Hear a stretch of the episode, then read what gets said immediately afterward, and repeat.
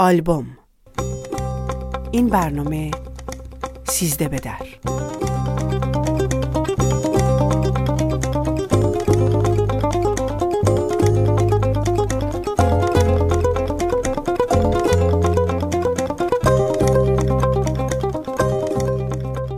سیزده به در بود. توی موشک بارونا از شهر فرار کرده بودیم و رفته بودیم بیابونای اطراف که فکر می‌کردیم شاید امتر از بقیه جاها باشه. اولین سیزده به دری بود که به معنی واقعی بیشتر فامیل دور هم جمع بودن. شاید چون از پناهگاه و زیرپله خسته شده بودن. شاید هم چون ترس و وحشت جنگ یادشون انداخته بود که فرصت با هم بودن زیاد نیست. نمی‌دونم.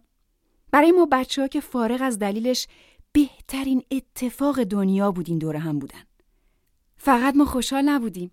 بزرگترام انگار به افتخار سیزده به در فکر و خیال ضد هوایی و وضعیت قرمز و گذاشته بودن کنار و اومده بودن به قول امه نحسی رو بریزن دور. همه اومده بودن. حتی دایی سعید که چند سال بود سر یک کدورت خونوادگی حاضر نشده بود جایی که دایی مسعودم هست بیاد.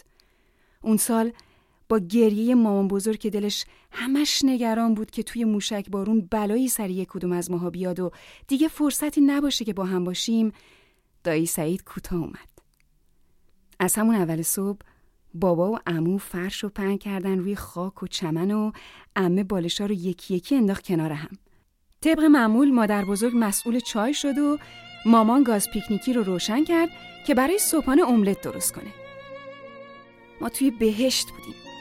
یادمون رفته بود که همه چند هفته گذشته رو با ترس و لرز گذروندیم و همش پای تلویزیون نشستیم و به جای کارتون دیدن با معلمای توی تلویزیون درس خوندیم و موشکا رو شمردیم.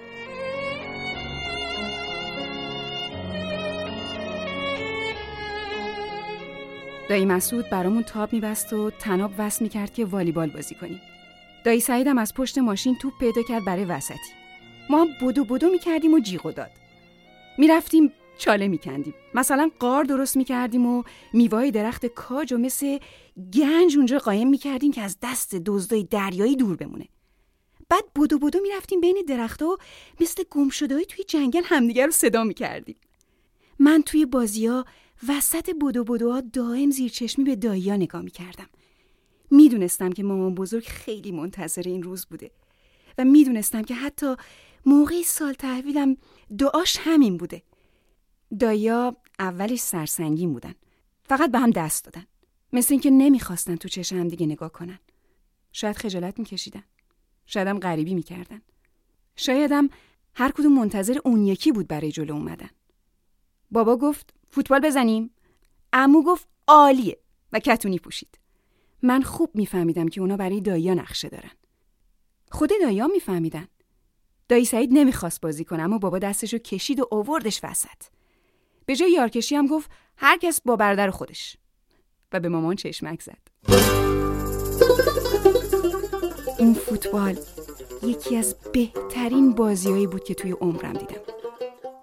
دایا توی یه تیم بودن و تا آخر بازی حتی یه کلمه هم با هم حرف نزدن. اما همین که با هم بودن و توپ رو به هم پاس می‌دادن قشنگترین صحنه فوتبال بود برای ما. مامان و مامان بزرگ زی چشمی نگاهشون می‌کردن و با هم لبخند می‌زدن. فوتبال که تموم شد همه همدیگه رو بغل کردن. دایی مسعود و دایی سعیدم. و ما بچه ها داد می‌زدیم و از خوشحالی برنده شدن اونا هورا میکشیدیم. شب که برمیگشتیم همه توی ماشین ساکت نشسته بودن. من از خستگی اون همه بدو بدو یه جای وسط خواب و بیداری افتاده بودم روی صندلی عقب. توی همون حال شنیدم که مامان به بابا گفت چه روز خوبی بود. بابا که داشت سیبیلاشو میجوید زیر لب گفت خیلی خوب بود. و دیگه با هم حرفی نزدن. منم خوشحال به خواب رفتم چون می‌دونستم بابا وقتی سیبیلاشو میجوه که خیلی سر حال باشه. و من مدت ها بود این کارشو ندیده بودم. از اون پیکنیک و اون روز دور یه عکس قدیمی توی آلبوم مونده. عکسی که همه توش هستیم. مهمتر از همه این که مامان بزرگ نشسته بین داییا خوشحال. همه داریم به موشک بارونی که بالای سرمونه میخندیم. انگار یه چیزی ما رو دور هم جمع کرده و از همون خواسته که از ته دل شاد باشیم. انگار ازمون خواسته که با این آشتی به همه جنگا دهنکجی کنیم. اینو نگاه امه میگه که داره با حوصله آشو هم می‌زنه و به دوربین میخنده. بابا که دستشو دور بازوی مامان حلقه کرده توپ توی دست امو که توی فوتبال خاکی و کثیف شده. دستای مامان که روی شونه منه و نگاه خوشحال من که به دایاست و کاری به حاضر گفتن عکاس نداره. و شعری که مامان از فریدون مشیری پشت عکس نوشته.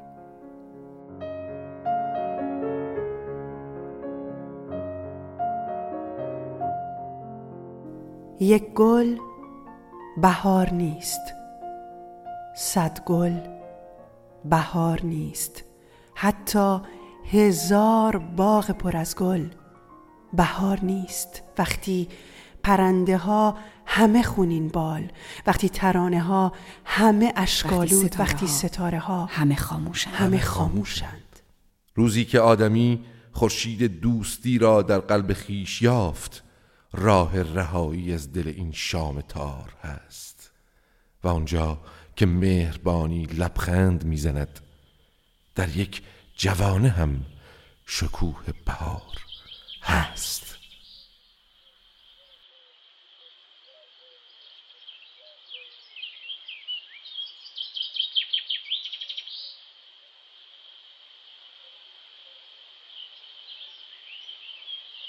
این برنامه کار مشترکی بود از نویسنده ستاره بیزایی تدوین و کارگردانی شبنم طلویی اجرای متن و شعر گلچهر دامغانی شبنم طلویی امیر حسین حسینی.